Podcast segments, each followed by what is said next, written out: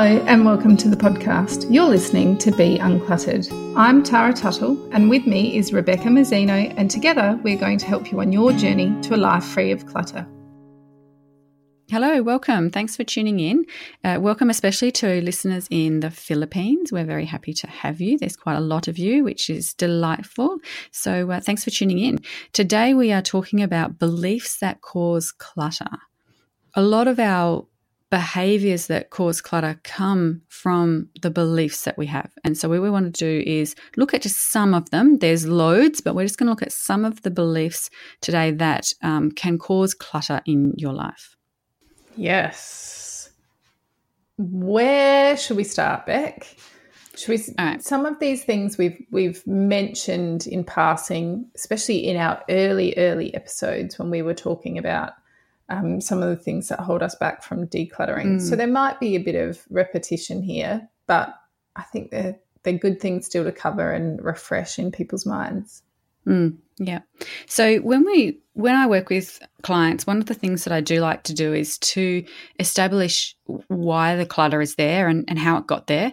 And sometimes it gets there from a logistic perspective. So sometimes it's there because a loved one has passed away and you've got some of their furniture and belongings in your home. Sometimes it's there because you've had um, an illness and you haven't been able to deal with it in the normal way that you, you would deal with it.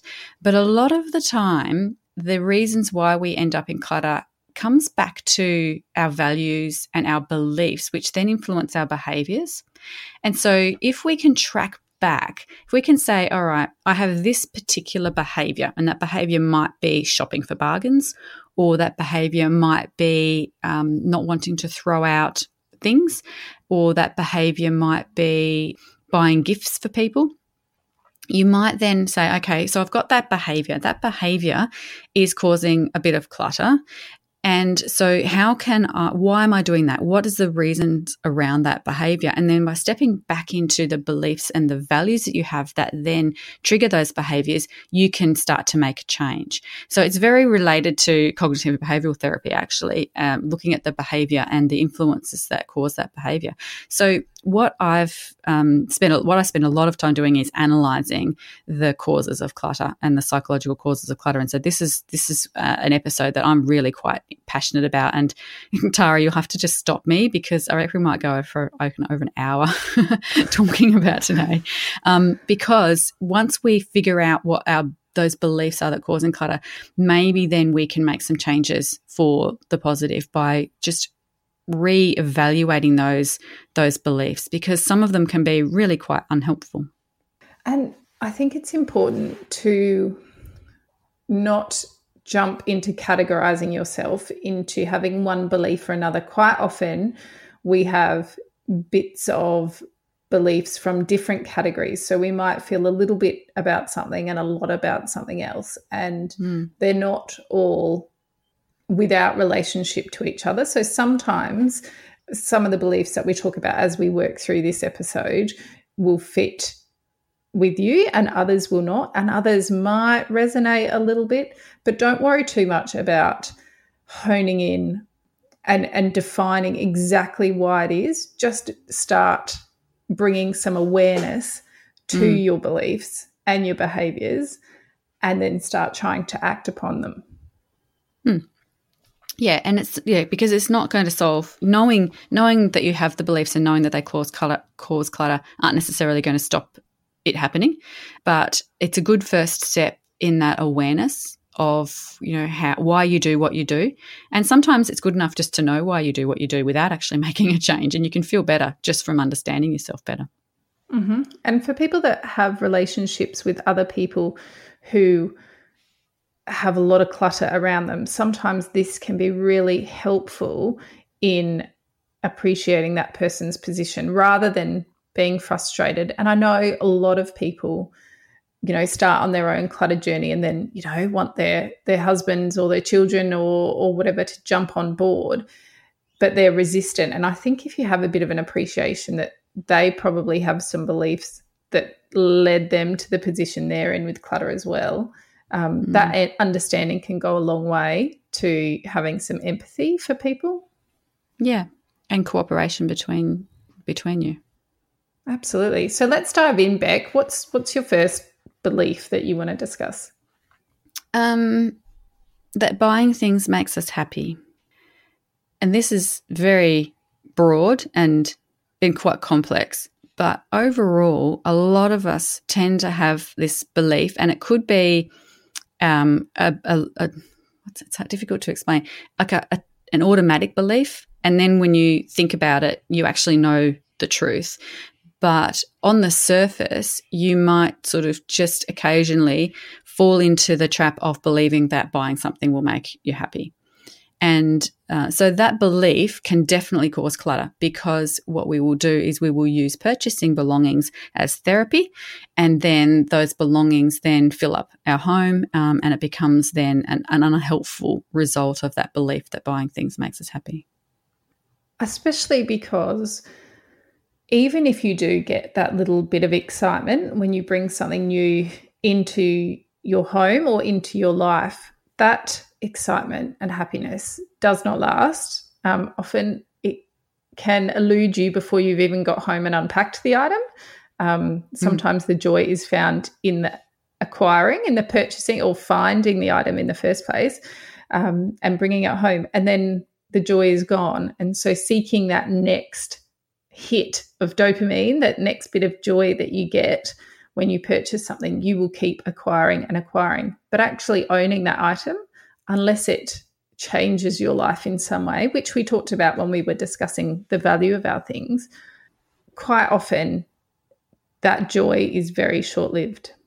Yeah, yeah, it is. And studies have proven it you know, there's been some more recent studies that have shown that experiences make us more happy than stuff, and so um, we we kind of deep down know it, um, but it's difficult. It's a difficult habit to break. It's it's one of those. It's like you know, it's an addiction really, and you get that initial high, and then you get the hangover, and it's all about breaking that habit and breaking that addiction to that that quick high.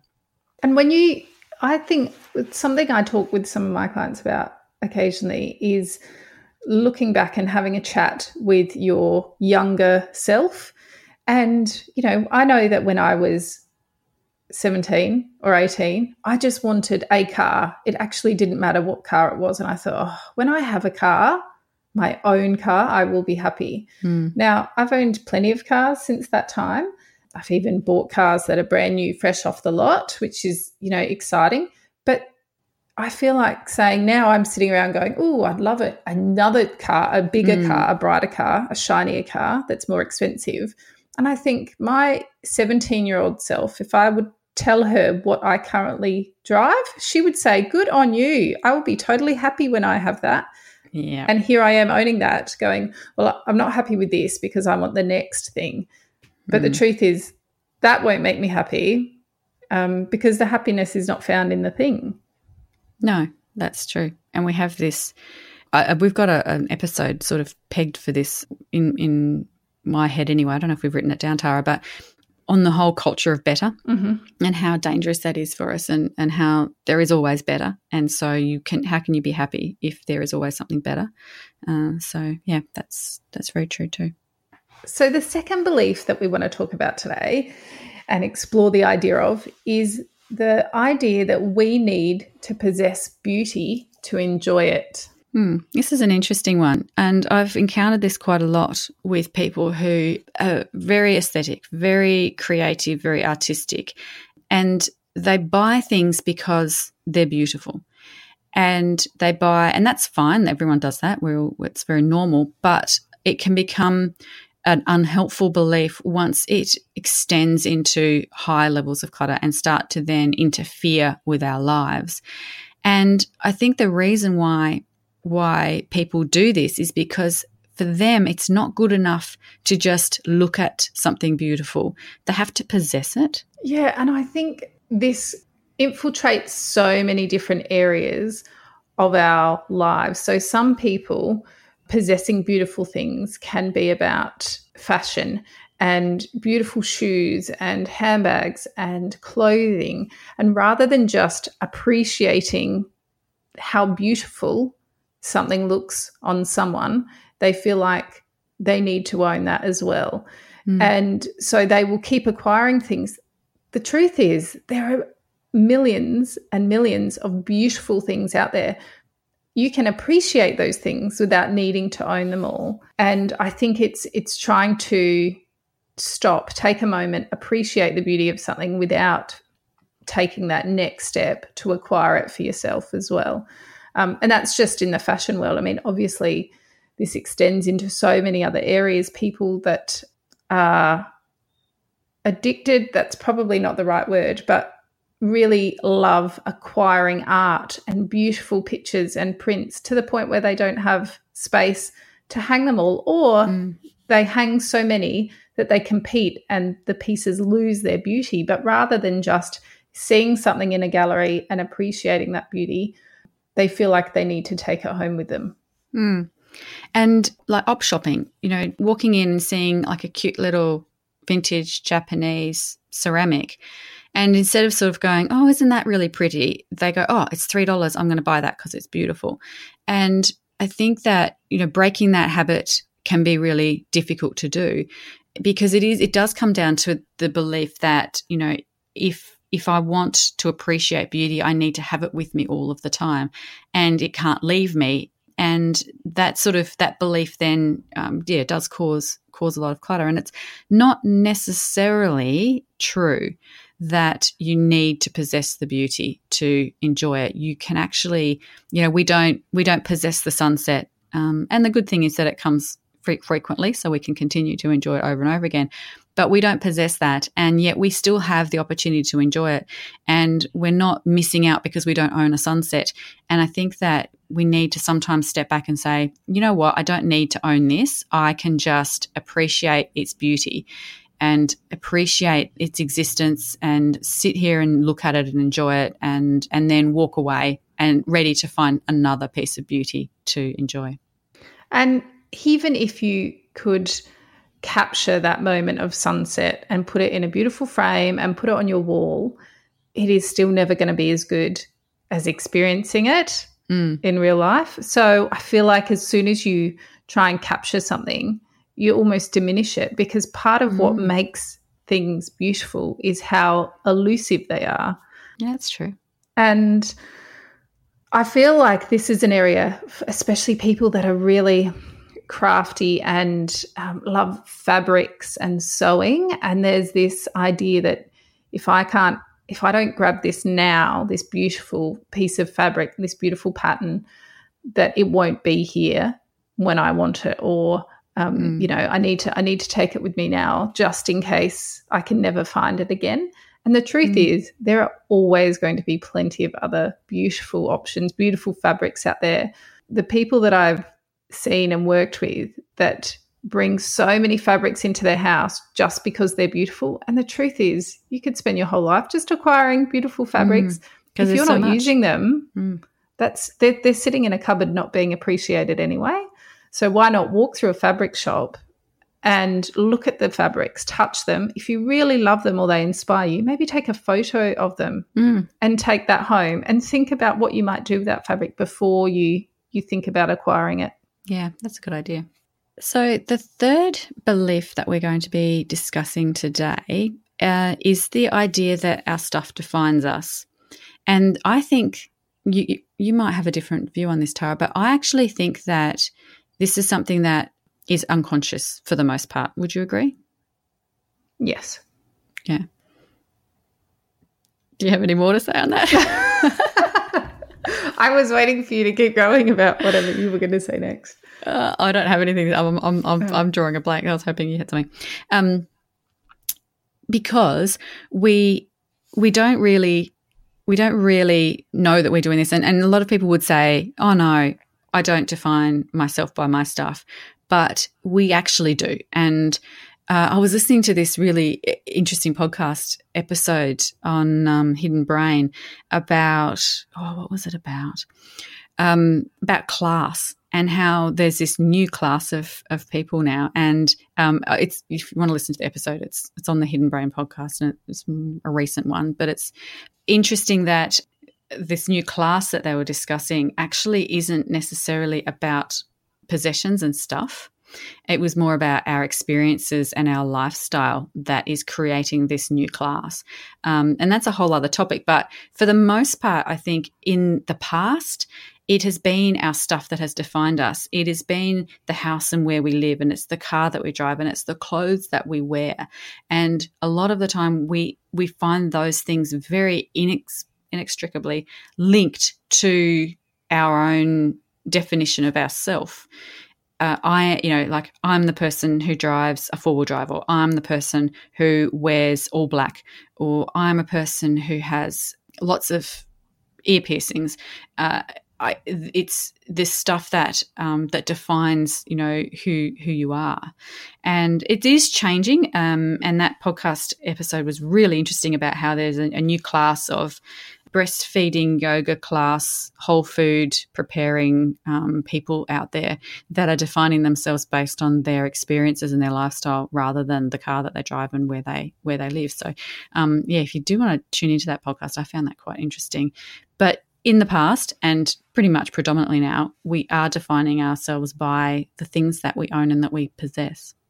I think if you want to challenge yourself on this, go and find some archive footage of people that have lost everything, people, families that have experienced their homes being destroyed in bushfires or catastrophic floods or tsunamis, things like that. People that have come out the other side and own nothing but the clothes on their back. And some of the stories that survivors tell are just phenomenal. And I think there's so much to be learned from them. We shouldn't mm. have to all go through a horrendous situation where we have nothing left to realize that our stuff is not the marker of our being. Um, our stuff is just an extension of us and that is what we choose to bring into our life and so you a lot of these people that have been through these traumatic events have this really amazing understanding and aptitude for who they are as people because when everything else is stripped away mm. they still have relationships they still have um, a sense of humor they still you know have a sweet tooth and you know, love to ride horses. You know, the things that are intrinsically you are not contained in any of the items in your surroundings or what you own. They're all things that are found within you, and those things actually can't be taken from you. Mm. So, um, if you want to give yourself a bit of a reality check and and remind yourself of what it means to be you, um, have a look at some of the the archival footage, and I'll see if I can dig something up um, mm. with some some people and pop a link on the website because it it does make you rethink about the value or the importance that you put on the things in your life. Yeah. So our next belief that we want to discuss is that waste or the idea of waste is only about discarding that we waste something only if we're getting rid of it. And this is so not true mm-hmm. because there are plenty of things that are completely wasteful and wasted, even though we keep them and hold on to them. Because if they're not bringing any value, they are still wasted. Mm. I have so many clients say, oh, I can't get rid of that. It's a waste. And it's that that idea that throwing something away or discarding something away is the only time that you're actually wasting something um, is is quite um, misguided. That sounds a bit harsh, but um, it's it's not it's not accurate because waste actually comes from something not being used as it's intended, and a lot of people equate waste with rubbish. But you can waste time, you can waste resources, and they don't necessarily end up in the rubbish. And so when you when you are singularly thinking about waste as rubbish or as what's going to end up in landfill, you're actually then just you're then discounting a whole category of belongings that you really should declutter because they're not giving you any value. Uh, because they too are also uh, a waste. They are a waste of space. But the only difference is that the waste occurred at the point of acquisition more than anything else. You've bought something that you're never going to use. And so you wasted that money, you wasting that item as soon as it's come into the house. And people get into the mindset that to recoup the value or to make sure that something isn't wasted, they will hold on to it. But if you do a critical assessment of those things in your house, if they are not loved, if they are not used, if they're not bringing any joy to you, then they are a waste. And the mm. truth is, you can let go of them and they might stop being a waste because if you find someone else that will use that item, then surely that's a much better thing than it's sitting around in your own home not being used. Then it won't be a waste. Yeah, yeah, exactly. So you can actually prevent waste by discarding items that you're currently wasting that are sitting in your home. So remember that waste is not just about throwing out, waste is about not using something. And so whether you have it in your house or not, it's still a waste. And we have one more belief to discuss, Beck. What's our last one? Oh, this is one of my favorites. That the belief that we can't survive the consequences of letting go that we can't survive the consequences of not having something when we need it. And this is a massive one. This is when the ones that people say with, I might need it someday, or I might make something with that, or it's going to be inconvenient. Um, I'm going to have to replace it. All of those objections that come up when when you're wanting to discard something and then your brain sort of starts to fire off all those alarms but but but I might need it someday basically when you say I might need it someday, you're you're pretty much saying, and I think I've said this before in, in an earlier episode on I might need it someday. Um, we we're really just saying I'm not prepared to face the consequences of not having this should I need it. And when we look at it that way, really it becomes almost a bit silly for us to keep things that we might need someday because the consequences of not having them aren't nearly as bad as what our gut reaction says that they are. So there's an immediate panic. Oh, but I can't get rid of that. I might need it someday. And then when you analyze it and you realize that the replacement cost of it is $3 and the time it will take you to get that replacement will be five minutes, all of this panic about letting go of it really does seem a little bit um, what's the word? Catastrophizing. And uh, for some people, this belief can be completely paralyzing mm, yeah. and stop you from making any decisions at all. And I still come up against this all the time. So I can think of a time yeah. only yesterday when I was admittedly procrastinating mm. and instead of doing what I needed to do on my desktop computer, I was cleaning up the desktop space. Um, and so there's a whole, my kids use this computer too. So there's a whole lot of files. There's a PowerPoint, there's some photos, there's all bits and pieces randomly just saved to the desktop. Mm. And so I was, you know, dragging and dropping things into their little folders and files. And I came across a couple of receipts that I had scanned um, to put with a health claim or something or other. I'm not even, it might have been, there might have been some work receipts there as well. And I'm like, okay, I'll just, and I remember thinking, I'll just, I'll just create a new folder to put these in. And then I'm like, well, hang on, why? What am I, what's, what's the worst that's going to happen if I delete this scan of a receipt? Uh, worst case, they say, oh, we need another copy of that receipt. Well, then I can find that receipt. And if I've thrown it out, I can call the dentist or whoever the receipt was from and say, Can you provide me with another copy of my receipt mm. from two months ago? Because I need to now provide another copy to my private health. I'm like, actually, when you think through it, it's completely unfounded that I would want to hold on to those things. And that's like, it's minuscule. So mm. cool, drag them all to the trash, drop them, fine, no worries and I will probably never give it another thought. And that is tiny. But when you extrapolate that out to every piece of paper, every widget and gadget in your house, and you think, if I let go of that, if I let go of that, then you will never let go of anything. Yeah. Yeah, exactly. Uh, if you think that the consequences of not having something are too unbearable, then you will keep everything. And so it's one of those beliefs that we really definitely need to challenge. And you basically have to say to yourself, I will be okay. And just like you did, Tara, you said, look, it's not such a big deal in the end. I will be okay. And so I do that with clients all the time. And I say, what will happen if you don't have this? And so then they tell me what will happen. And then I'll say, and tell me why that's bad. And then tell me what you would do then. And tell me how you would feel. And once we start to go through all of those questions, they end up at the end, for most things, they will go, oh, okay, this thing isn't as important as I initially thought it was. But we have this gut reaction, this fear reaction that comes up first, and that's the one that we act on. We don't actually give our brain time to process whether or not the risk is high or low, whether or not the probability is high or low, um, and what those consequences are and how we'll feel about them in three weeks, in one month, in three years. Once we do all of that, we're actually much more equipped to to decide whether or not we will be okay if we don't have that should should we need it? And and you know what's the worst that could happen is a really good question to ask yourself.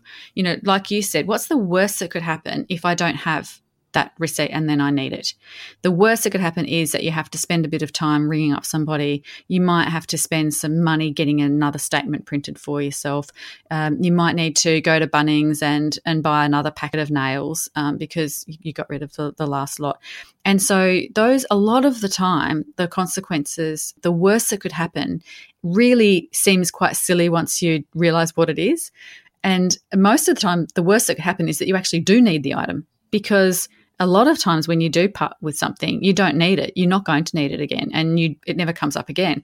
But there is a small percentage of times where you might need that again after you've discarded it, and so you need to sort of go, okay, the worst that could happen is that I need it again. That's the worst, and then what comes of that? Do I then have to do something? Will I have will someone be angry with me for a while because I discarded a, a, gift that they gave me and the worst that could happen happened and they figured out that it had gone. And so what's the consequences of that? Will my relationship survive that that hiccup? And once we sort of take it out to its logical conclusion, a lot of the time we will realize that we will actually be okay. Absolutely. I think you've hit the nail on the head there. And a lot of the items that we're talking about when we're talking about surviving the consequences of letting go are not things that you have that initial gut reaction to keep because mm. things that really add value and you would never dream of parting with they kind of it's it's a hell yes i need to keep that do you need to keep this hell yes it's all the items that are like um yeah mm. they're the items that the ones that take you you know a millisecond longer to think about whether you need them, they're the items that you need to be asking yourself, okay, hang on. Why why can't I let this go? Because quite often that initial strong reaction to keep something is quite good because you know it adds value, you know the last time you wore it or used it. But the items that you have to stop and pause and think, okay, oh no, no, I better keep that because that was a gift, or I better keep that because I might need it, or I better you know, when you start that language in your head, that dialogue of I'd better, that's when you need to halt mm. and ask yourself, okay, why can't I let it go? What's the worst that would happen? And a lot of the time, it's it's completely illogical when you tease it out. And then you ask yourself as well, what's the probability that the worst that could happen will happen? Yeah. And it's, you know, we're talking tiny percentages of chances that that will happen. The, the chance that my private health needs me to submit another receipt is probably 0.002%. Okay, so then all the illogical thoughts about keeping that and how hard it might be to recoup that if I need it, the chances of them even actually asking for it, mm. the chances of the worst thing happening are so minute that all my stress and worry and feeling the need to hang on to something yeah. is not worth it. Completely senseless. Yeah, yeah. yeah.